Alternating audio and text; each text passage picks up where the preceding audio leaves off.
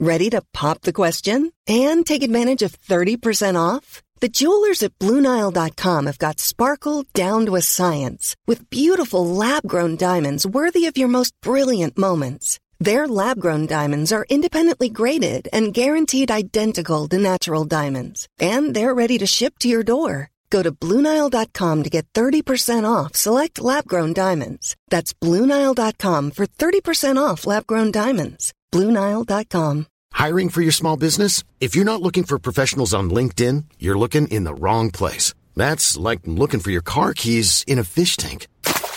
LinkedIn helps you hire professionals you can't find anywhere else, even those who aren't actively searching for a new job but might be open to the perfect role. In a given month, over 70% of LinkedIn users don't even visit other leading job sites. So start looking in the right place. With LinkedIn, you can hire professionals like a professional. Post your free job on linkedin.com slash spoken today.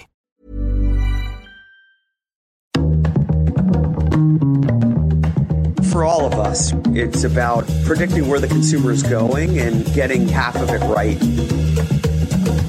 One of the things we want to do is create ads that don't suck. Embracing change creates great possibility.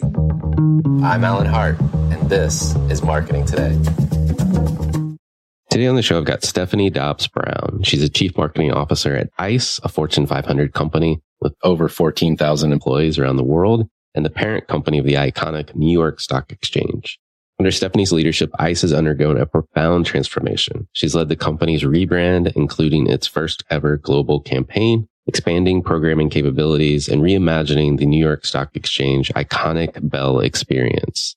On the show today, we talk about her pathway to becoming CMO at ICE. We talk about ICE and the complexity of that business and how marketing needs to respond to each of the business's unique needs. We talk about the New York Stock Exchange as well and the rebrand journey that she's been on, how they got started, what was important in the elements leading up to it and where they focus today and going forward. We also talk about leadership and the importance of authenticity. So I hope you enjoy this conversation with Stephanie Dobbs Brown. Well, Stephanie, welcome to the show. Thanks. Thanks for having me. I'm excited to have this conversation. Um, we're going to talk, I'm sure, a lot about financial markets and, and many other things. But before we get into that, there's a little bit of a, a, a, dynamic here. You are a Manhattanite or a city dweller, but I hear that you used to go deep sea fishing every single weekend. you, you, did your research. really digged on that one. Yeah, I grew. I am very much a, a New Yorker lived in Manhattan for a long time, was born in Manhattan. Um, but yeah, I grew up in a family that we would go deep sea fishing every Sunday for years. I mean, that was how we spent our weekends um, growing up. My parents were really, really into it. And you know, it's so interesting. I don't, I don't do it anymore, and admittedly, have not gone fishing in many, many years. But there was something about that that really informed so much of how I think about life. And so, I grew up in a family of four kids. My mom was home with us. My dad um, was always very driven, working around the clock outside of the house. And yet on Sundays, those were really preserved for family time. And so it was a really sort of special memories about growing up doing that. And yeah, when I was when I was little, I was into it. I I, I actually won a few awards myself, um, which I think I still have the certificate somewhere but really loved it growing up in sort of that family time and having that that space as a family and very much think about that now with my own family. Mm, I love that. I love that. I, there's some like picture in my head of, of you standing there with this ginormous fish in high heels or something, you know, like, like, I would say it was high heels, but listen, you could put me in a fighting chair with a big pole and, and like, I like, I was in it but that's sort of how I am about everything. Like, you know, I'll think I'll I'll I'll try just about anything and I'll give it my all, but I won't spend a lot of time doing something that I that I dislike or that I hate. I'll sort of say tried it once, not my thing, and, and kind of moved on. But but yeah, I and my mom was sort of the same way. Like I very much remember her having like leather gloves and me just sort of throw, like she was fishing with like her beautiful leather gloves, and I just threw them in the ocean because I got dirty. So lots of stories around that. But yeah, a, a really really great and beautiful and informative part of my childhood. Love it. I love it. Well, um, from deep sea fishing to chief marketing officer, where'd you get your start career wise yeah. and um, kind of you're now the the CMO at ICE, and and we'll yeah. talk a little bit more about that. Yeah. So I, when I graduated, I it, I graduated and I was I sort of had two paths that I could take, both tied to CBS uh, television broadcast. One was I could sort of I knew I, I had a, a, a contact that said, "Look, I have an opportunity for what was the early show at the time, which is now the CBS morning show with Gayle King, and you know, he is, I have an opportunity where you can go out every weekend and be a field producer for the CBS early show.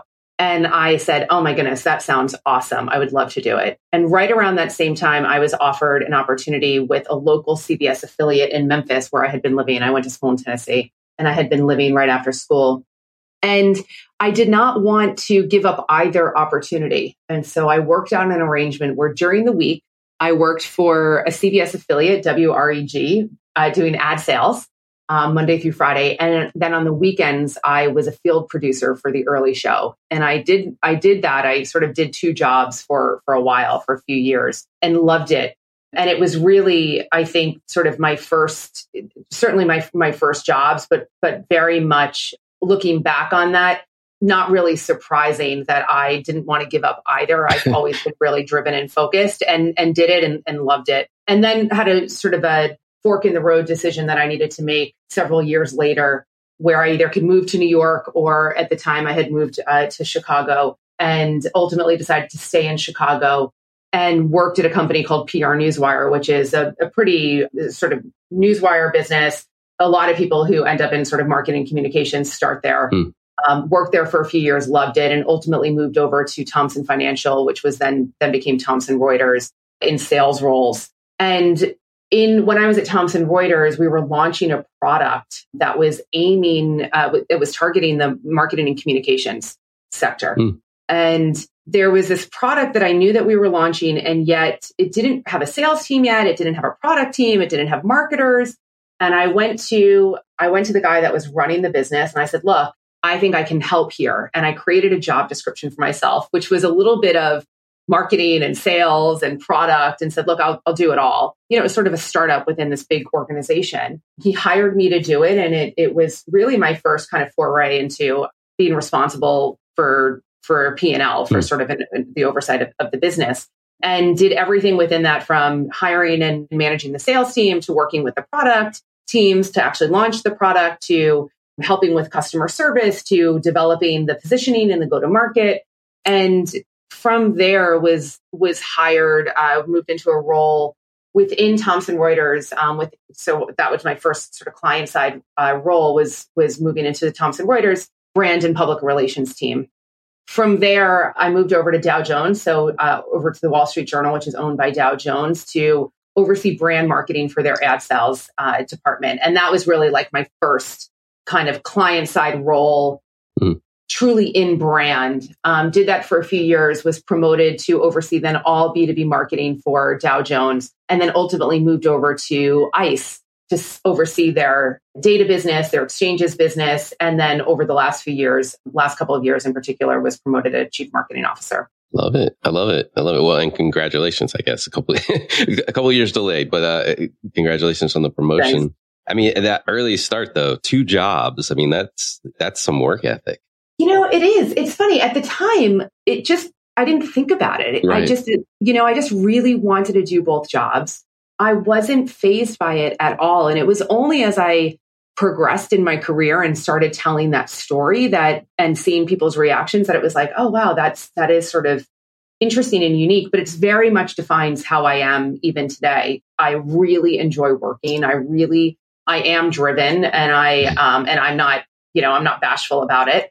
And I think, you know, going after roles and opportunities that I want, you know, you really see it like early in my career on sort of taking those two jobs. And it really helped me kind of shape the direction I wanted to go in. I just wasn't sure. You know, I, I didn't know if I wanted to be sort of behind the scenes broadcast or elsewhere within kind of marketing and communications. And as much as I loved field production, it was very clear to me that I ultimately didn't want to spend my career in broadcast. Right, right. Uh, makes sense. Well, uh, let's talk a little bit about ICE and the the journey that the organization is on. Uh, I guess first we probably need to talk about like what is ICE. yeah, yeah. So yeah, so Intercontinental Exchange or, or ICE is, is what we go by. So we are we're in fintech. We are we're an exchange operator um, with a large data business as part of it. And if you think about ICE, you know, the, the, the way to kind of think about it is we've got three business segments. So we've got one segment that's, that really focuses on our, our exchanges business, which is primarily comprised of futures and equities. And within equities is the New York Stock Exchange. We then have a, a large data business, which is, which is largely focused around fixed income data. Uh, but covers lots of different asset classes within that, but the bulk of it is within fixed income.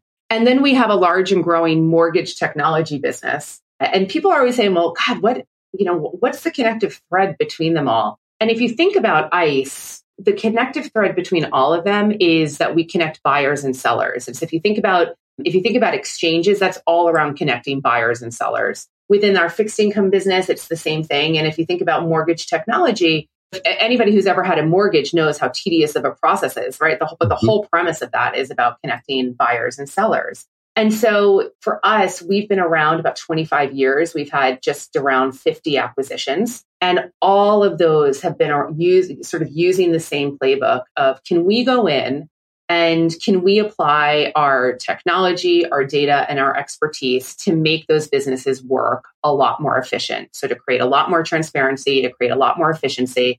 And so, you know, we started in the energy space. We started in the energy space mm. about 25 years ago and really, like I said, like applied that same playbook, you know, moving into agriculture, moving into environmental markets, of course, moving into equities with the New York Stock Exchange mm-hmm. um, acquisition in 2013, moving into fixed income around 2015, 2016. And then over the last few years, applying that same playbook again to mortgage technology. I love it. I love it. I mean, it's a pretty interesting business model. And you've got, as you described, like the three types of businesses, you've got a very different version of marketing, I'm assuming for each one, like spans from kind of demand gen. If I think about the, the tech business uh, or even the, the data business, maybe for that matter. And then you've got like content and I'm assuming brand and mm-hmm. for the markets because you're, you're the market. You're not, you're not driving demand. The, the market drives demand, if that makes sense. Yeah. Yeah. Yeah, it's it's really true. I mean, so with, while there's overlap within the different businesses, they really are fairly unique from one another. And so, from a futures perspective, the big objective around our sort of promoting our futures business is around reinforcing key messages, right? Because mm. ultimately, at the end of the day, what trading that happens on our platforms are going to be influenced typically a lot more by sort of macroeconomic environment, you know, elements than it is around potentially marketing to really focus around you know what is our our communications our content strategy reinforcing key messages and making sure that people are aware of all of the different ways that they can manage their risk within our futures exchanges. When you think about um, our data businesses that's much more around demand gen. And so that's where we we very much think about the funnel and we're thinking about you know how can we bring in new logos? You know what does the top of the funnel look like? How are we nurturing um, leads to get them to close? And so that's sort of what i would what i would say is, is quite different in terms of how we think about marketing the business. And from a mortgage technology standpoint actually that business is very similar to our fixed income in terms of demand generation right? It's all around lead funnel and then when you think about the New York Stock Exchange, that's a totally different beast in terms of how we think about marketing that business. So on one side of that, we're very focused around working with startups, with companies that are looking to um, go public and to list on the New York Stock Exchange. How can we get them to list on our exchanges? Um, and then, so that's sort of one piece in terms of the NYSE. The other piece, as it relates to the NYSE and a little bit around ICE too, is around brand recognition. And so making sure that people are aware of who we are, what we do, what we stand for, et cetera. And so, you know, every day is a little bit different and we have different teams across um, within the marketing organization that focus on different parts of the business. Yeah. I mean, it's a pretty unique business model. I mean, you've got all of these different components. Um, it seems like a lot to manage as a marketer. you, you, I mean, not not that it's you can't do it, but it's just I mean, there's so many different business models. If that makes sense, there, there are, and I think there, you know, I think it did. First of all, having a really strong team, yeah, helps right. significantly. But I think that for me, I'm a really, I, am a curious person by nature. And I actually like the fact that it's, you know, day to day, it's actually quite different. Yeah. But when, you know, I've been at the company for six and a half years. And when I started, it took me a little bit to get into a rhythm of just like, how do I think about my days, my weeks, where I spend my time? And what I found is actually putting a lot of structure to the and being very disciplined around what I focus on, even down to the day or the hour, mm. is really helpful for me.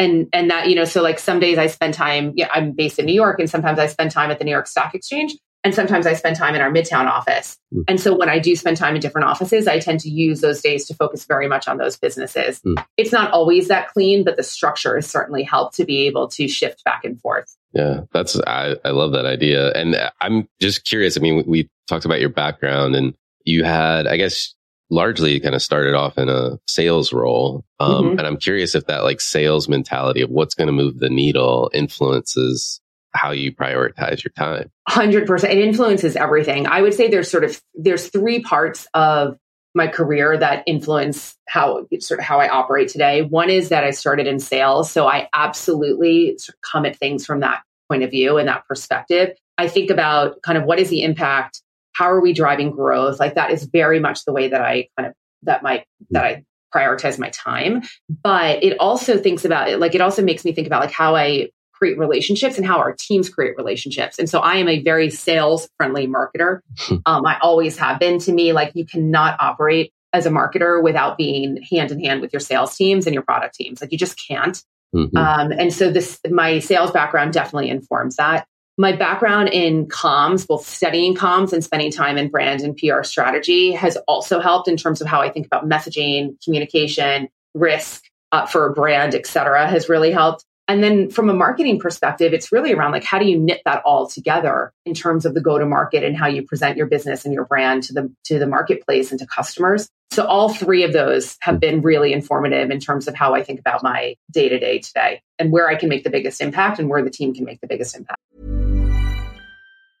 Now's the time to save 30% on wedding jewelry, only on BlueNile.com. Make sure your wedding ring is the one with your pick of diamond and lab grown diamond bands, all hand finished and graded for excellence. Or surprise her with something blue she'll love for life, like a stunning pair of sapphire earrings. Blue Nile's jewelry experts are available 24 7 to help, from fit questions to style advice. Right now, get up to 30% off at Bluenile.com. Bluenile.com. Want to teach your kids financial literacy, but not sure where to start? Greenlight can help. With Greenlight, parents can keep an eye on kids' spending and saving, while kids and teens use a card of their own to build money confidence. As a parent, you can send instant money transfers, set up chores, automate allowance, and more. It's a convenient way to run your household, customized to your family's needs and the easy way to raise financially smart kids. Get started with Greenlight today and get your first month free at greenlight.com slash ACAST. Well, you've also been on kind of this rebrand journey uh, for ICE. Tell me a little bit about that journey and, and where you guys are at this point. Yeah. So, so this started uh, in 2019. We had started talking about from an ICE perspective, you know, do we, we, we're finding that there was a, there was some confusion in the marketplace around sort of who ICE is, what our strategy is, and we were finding that it was one slowing down the sales cycle, and two was making it challenging around recruitment. And so we started having conversations towards like the end of 2019 around that. In 2020, we we made what was at the time our largest acquisition, a company called Ellie Mae, which really put us squarely in the mortgage technology space. And as part of that, you know, we're smack in the middle of COVID we make this large acquisition and we said, you know, now is the time and the opportunity to really retell our story. And so we went down a path of doing a lot of research, you know, everything from where is our brand equity? Should we change the name of ICE? There's a lot of confusion sometimes around is ICE frozen water? You know, right. with you know the government or homeland security and so we did a lot of research around that and what we found early on is is two things that were really instrumental in pointing us in the direction we ultimately went in. One was that 80% of our brand equity actually sits within our logo that is that says ICE, so ICE. Mm. And so we said, okay, well look, that's, you know, most of our brand equity sits there. We're not going to change that. Like mm. let's let's really lean into it. And the second thing is it related to um, the ICE brand is that for our customers, actually there wasn't confusion the way that we may have thought that there there was confusion around who we are. Hmm. You know, if I'm talking to my grandmother, she might be a little bit right. confused. I'm like, wait, do you have something to do with water? We're, we do not But for the most part, if we're targeting you, right, we are straight B2B. If we're targeting you, there isn't there isn't really confusion around who we are. And for where there is confusion, maybe where, you know, when we ventured into the mortgage technology space early days, we're able to overcome that mm. really quickly. Right. And so what we decided to do was really lean into our lean into ICE, lean into where we have brand equity, but really focus on a few areas. One is we wanted to expand our reach in terms of potential potential customers. Mm. Um, both within sort of our existing base and when we think about kind of next gen. So that was one big objective that we were focused on. Another big objective that we were focused on is how do we bring together the businesses so they're a lot closer? So I mentioned, you know, we've had about 50 acquisitions in 25 years. That's a lot of acquisitions. Some are small, some like the New York Stock Exchange, some of our mortgage acquisitions, uh, some of the acquisitions to get into fixed income were really large and involved. And so we went on a path of bringing those a lot closer together in terms of um, brand, in terms of, of kind of brand cleanup and brand hierarchy. And then the third area was we really wanted to focus on the New York Stock Exchange. And so not only bringing the brand, you know, closer together to ICE, but to ha- to really have those two brands in particular get to benefit from each other. Mm. And so we embarked on our first ever global campaign. We worked with a lot of partners. And so we worked with partners like McLaren. We worked with influencers in the financial, in the fintech space like Rose Han, in the mortgage and real estate space like Egypt Sherrod. So we worked with influencers and, and well-known partners to help us raise visibility for who we are and what we do and to help explain what we do because it's quite complicated. And we really started to organize how we market in a very different way. And so really with the exception of the New York Stock Exchange, which we left that brand for obvious reasons, there's so much brand equity there. Right. We really, we, we sunset all of our other brands across the organization. And so now hmm. only go to market with ICE. And what we've seen is a lot of success in terms of accelerating the sales pipeline and, and just not having to have that. It's sort of shortened that conversation early on around who is ICE so we can let the sales teams get there faster mm-hmm. in terms of really being able to promote the, our propositions. So that was one thing. And the other area that we've seen um, success is around recruitment. And again, um, not having to spend so much time kind of telling the story and explaining who we are, but really being able to sell all the terrific attributes of, of working with, you know, working at ICE to potential candidates. Oh, that's amazing. I mean, uh, kudos. Uh, those are big moves. I mean, like to consolidate the brand portfolio, so to speak, um, clean it up, understand why you're leaning into the equity that you have, which is also a very smart move. I mean, creating brand equity is the hardest thing I think yeah. marketers ever try to do. And then leveraging a marquee sub brand, so to speak, yeah. the NYSE. So that's, that's amazing. Yeah, thank you. It's been it's been great, and it, has been I mean it's been really really great fun. But you're right. I mean the even just the hierarchy with with of course this audience will appreciate. Yeah. Uh, that was pretty gnarly. I mean, we had thousands and thousands and thousands of products and we had hundreds of sub brands, you know, right. so, but it was, it was worth it. It was, I always say it was a labor of love, the whole project. And now it's, you know, it's around how do we now kind of bring that to the next level and, and really make that connection of our propositions? Because now we, we do have that, we do have that brand awareness in the space. It's yeah. been great. No, it's impressive. I mean, so many times in the B2B space in particular, I've seen acquisitions and you, and they just kind of like go on, you know, like, yeah. like they never really address the, the complexity of the portfolio, you know, they fractured sales teams, I, like a whole mismatch of stuff. Right. And, yeah. and you can make money, right? Like, but from a, to your point around like sales efficiency, like how does, how does the story tell tell a bigger story and provide you know, air cover, if you will, mm-hmm. and kind of ease of entry to new prospects and customers. And yeah. then the, the other point you made, which is the, on the recruitment and the talent side, making sure people understand we work for a really cool company. Yeah. Yeah. I think that's exactly right. And, you know, we, because we are so acquisitive, we've got, you know, we've got the playbook in terms of what we can do when we acquire a company and we apply our data and our technology and mm-hmm. expertise, which also, by the way, was all messaging that came out of a lot of our research and the brand work. We apply that over and over again. But actually, when we integrate companies, we do it really quickly. We're really efficient about it and, and we've got that down. But but the marketing piece had been missing and, and so it mm-hmm. was a little bit overdue in terms of in terms of letting that catch up to the rest of our kind of acquisition strategy. So it's been it's been terrific. Yeah. It's been been great. Awesome. Awesome. I want to ask you a little bit about leadership and and how how do you think about the mindset that leaders need to have today? Yeah. So there's a few things that i that i tend to think about. One is I think authenticity matters so much. And I think we've seen this a lot over the last few years, but I think the being true to who you are as a person and as a leader matters. Uh, it matters in terms of how you engage with your teams. It matters in terms of how you fit within a culture. So I think authenticity matters.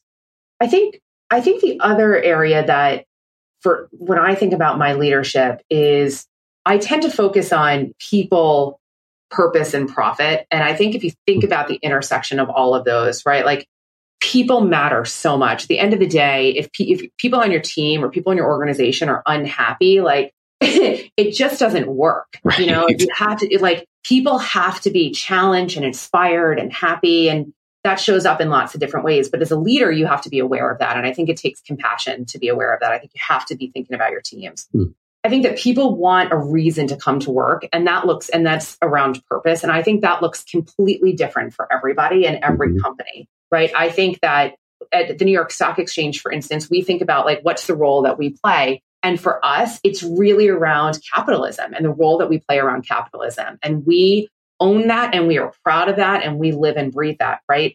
But it's different for everybody and purpose can mean something at kind of the bigger scale around like what does the company stand for? Mm-hmm. what how does the company show up in moments that, that are important? But it can also just be you know what is your purpose day to day right? From like the most junior person on the team to the most senior right? What are we all here for? And i think that, that you know a leader has to create that and has to reinforce that and then I think the other thing is around profit and what I would say growth and impact. Ultimately, in my opinion, it's sort of all for nothing if you're not making an impact. And that looks different at every single company. But when we think about kind of people, purpose, and profit, to me, those all need to live really, really harmoniously. And that focus has really helped me define my leadership style, but it wouldn't be without the authenticity of knowing that those were what were important to me and how I think about things. Like they go hand in hand in terms of how I think about leading leading a team. I really I mean I love the well, the alliteration's awesome too. People, purpose, and profit. Yeah, but, uh, I mean, I am a marketer. I, yeah, exactly. Of course, of course, of course. There's alliteration, but it's. I like how you talk about it. I mean, I definitely agree on the authenticity part. I think purpose, you made a great point, which is that's different, a little bit different to everybody that comes to, comes to work every day. Right. And, mm-hmm. but without it, it's hard to motivate. It's hard to be invested, you know, and it doesn't have to be unicorns and rainbows. It can be, I just want to make the markets work more efficiently. Yeah. You know, and I, I believe in that process. And so anyway, I, I, I like how you talk about it. It's very cool. Yeah. Well, uh, one of the things we love to to do on the show is get to know you a little bit better. We we know you like to hook the big fish. Uh, Where do we go from here now?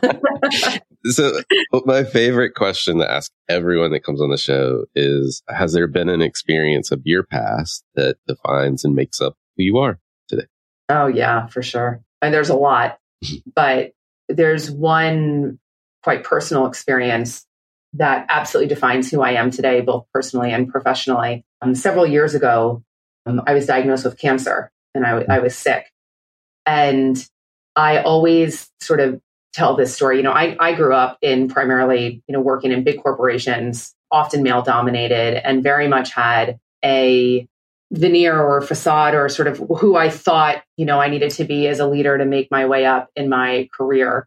And which was very, you know, maybe tough or maybe not as warm as I am as as I, you know, am personally. And I got sick in 2016. And I remember having to tell my team that I was sick. And mm. so we were in a conference room and I was sitting there with my boss at the time and my whole team. And I had to tell them, look, I'm I'm sick. I have to start chemo. This was on a, a Friday. I have to start chemo on Monday. Mm. Um, and at the time, I sort of had this this rule that I was not a hugger. Like I would not hug people at work, which is really, in hindsight, ridiculous. like I am a huge hugger for anyone that knows me. And I remember telling my team that, and everybody sort of stood up. We were in a, a, big conference room, and everybody stood up as they were walking out. And and gave me a hug. Like everybody wanted to hug me. Mm. And they they needed to hug me, but I actually also really needed the hugs. And the biggest lesson that came out of that, I mean, you can imagine going through that. There were lots of lessons, but the biggest lesson that came out of that was one, be true to who who I am, right? Like mm-hmm. why, you know, the the hugging thing just sort of stayed with me. Like I am a hugger. So why am I not why am I not doing that? Right. And why am I not being my most authentic self? And and actually that moment, that that singular moment has informed so much of my life, so much of who I am. Um, the importance for me to show up as me every single day, regardless of the situation, whether it's being a, I have a, a almost four year old, whether it's being a mom to my four year old or leading a team or working with colleagues or whatever it might be, or my friends. But that, that was really that moment changed me for the better in in every way. I love that story and thank you for sharing. Thank you for yeah. sharing. Those moments of vulnerability, they definitely define us for sure. They do. And I think that, you know, I think what society has shown us certainly since 2020 is is it's okay to be vulnerable and it's okay to sort of have these conversations and we should be having these conversations because everybody goes through them everybody's right. looks different yeah. um, but i absolutely they define who we are and i think I, I go back to that that point around authenticity I say this to my team all the time, right? Like the more authentic you are, the more truthful you are, the more open you are, the happier you're going to be. You're going to be happier at work, right? Work is going to feel less like work, right? But but being true to who you are matters for so many reasons. Right, right. Well, and I also like to think about it too in terms of like the human condition and the notion of being vulnerable invites energy from others, whether that's you know helping you out or taking on more because they know the situation you're in. All of those things are great things to have happen. I totally agree. And I think, look, I think working in any corporate environment, relationships matter. And look, I, I would be remiss, like I'm as warm and a hugger as I am, right? I'm, I'm also pretty direct and like to get to the point and move quickly and work well in in a big corporation in financial services, right? Like I'm, I'm sort of able to kind of balance both. Mm. But I think if you can balance both, like those, your relationships go so much further. And as a marketer, you know, I always say we don't have the luxury sometimes in marketing to make things a directive, right? Like we're going to do a rebrand and a campaign and all these things. Like you have to get people on the journey often, right? Your tech team needs to be on the journey. Your finance team needs to be on the journey. Your legal team needs to be on the journey. And these are all teams who don't think about this stuff every single day and having those relationships where you can go in makes, I think, makes the work that much more impactful when you've got support all across the business. And you've got to have those relationships and i think you're totally right. It starts with you know letting your guard down a little bit.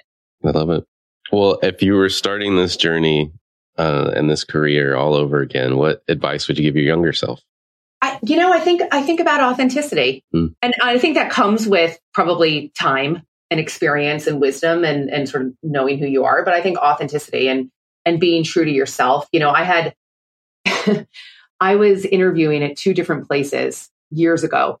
And one was, one was for the Wall Street Journal and another one was a startup. And every single time I would sort of interview at the startup, I like loved it. I thought the startup was awesome. You know, there were dogs running around and people with t-shirts and I'm like, God, this place is great. And then I would go to the Wall Street Journal and not surprising, it was a bit more structured and maybe a little bit more conservative. And and I remember talking to a mentor at the time and saying, God, I, I love the startup, but I just, you know, I I, you know, there's all these dogs and like people are like really relaxed and you know with all due respect, you're not a particularly relaxed person. And it's true. Like, I don't even, I don't even, I, at the time, I didn't even own a t-shirt. Now I have a four year old, so I got to like kick around with him. But like, I am not like what I would call like a relaxed human. and, and it was so true. And it was really kind of eye opening in terms of like the being authentic to who you who you are and like what culture will work for you. And it was absolutely the right move. Like I thrived at the Wall Street Journal and Dow Jones. I absolutely loved it because it was the right culture fit. So I think like following your gut and being true to who you are is what I would what I would say to myself. Awesome. Well, from a marketing standpoint, um, curious if there's anything you're trying to learn more about yourself or, or a topic you think marketers need to be learning more about. So I think what every marketer should know about is like, I think every marketer needs to have business and, and financial acumen. Mm-hmm. You know, I see a lot of marketers that tend to go really deep in the tactics, and that's certainly important to understand the, the fundamentals of marketing. Absolutely.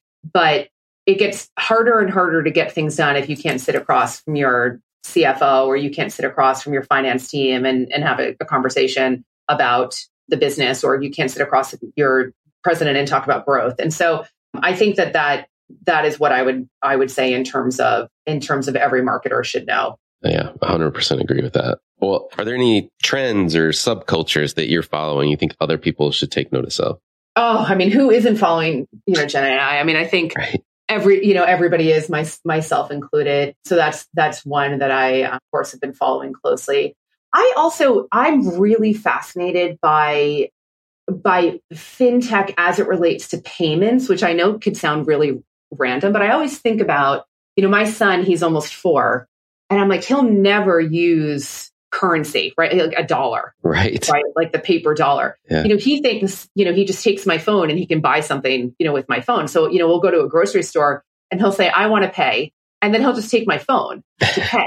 you know, and so I think I think the future of payments is really, really fascinating and definitely something that I I tend to keep my eye on. I love it. I love it. Yeah, it's it's pretty interesting. I mean, just in the matter of I'm maybe I'm a little old in adopting the whole like mobile pay, but like I now get frustrated when I can't use it. right? yes. Yeah, it's it's a it's really amazing yeah. like how convenient how how just convenient it is. But I think that is that's an area that I just am fascinated by and mm. and I will continue to be. Awesome. Well, last question for you. What do you think is the largest opportunity or threat facing marketers today? Oh, AI in, in both areas. yeah. I mean, I think that's just, I think that goes for society and the world as a whole. You know, we had a conversation, we had a planning offsite a few weeks ago when we were talking about it because we're testing, you know, we're using AI, you know, even just to test our messaging. Mm. We use it in our interview pro- process. We sort of started to weave in questions around how do you use chat GPT just to kind of see how other, you know, candidates are using it and curious for us, curious how curious they are. And I had said to the team, look, we've lean in, like this is happening. And so let's use it and figure out how we can make the work better, more impactful. I don't ultimately think anytime soon it's going to be removing the EQ elements that humans bring to marketing. That's so critically important and the thinking that marketers can bring. But I certainly think it can help improve the work and make it more impactful. Um, and also, I think it, it gets us thinking about things a little bit differently.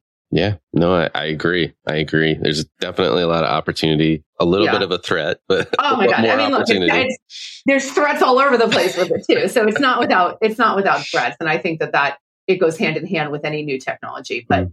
but that's that's absolutely one that I look at both both areas for. Awesome. Well, Stephanie, thank you so much for coming on the show today. Thank you. Thanks for having me. It was great chatting with you.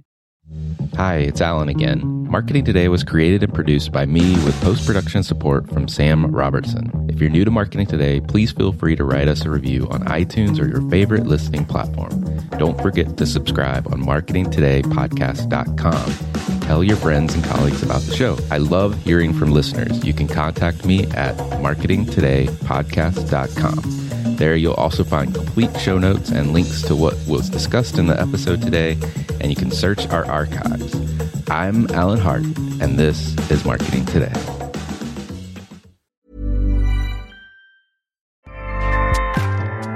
ACAST powers the world's best podcasts. Here's a show that we recommend.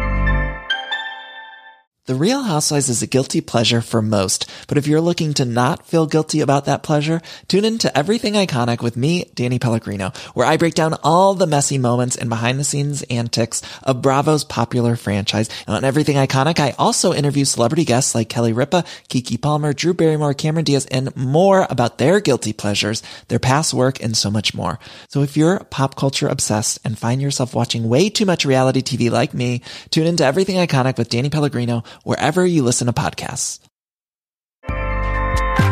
ACAST helps creators launch, grow, and monetize their podcasts everywhere. ACAST.com.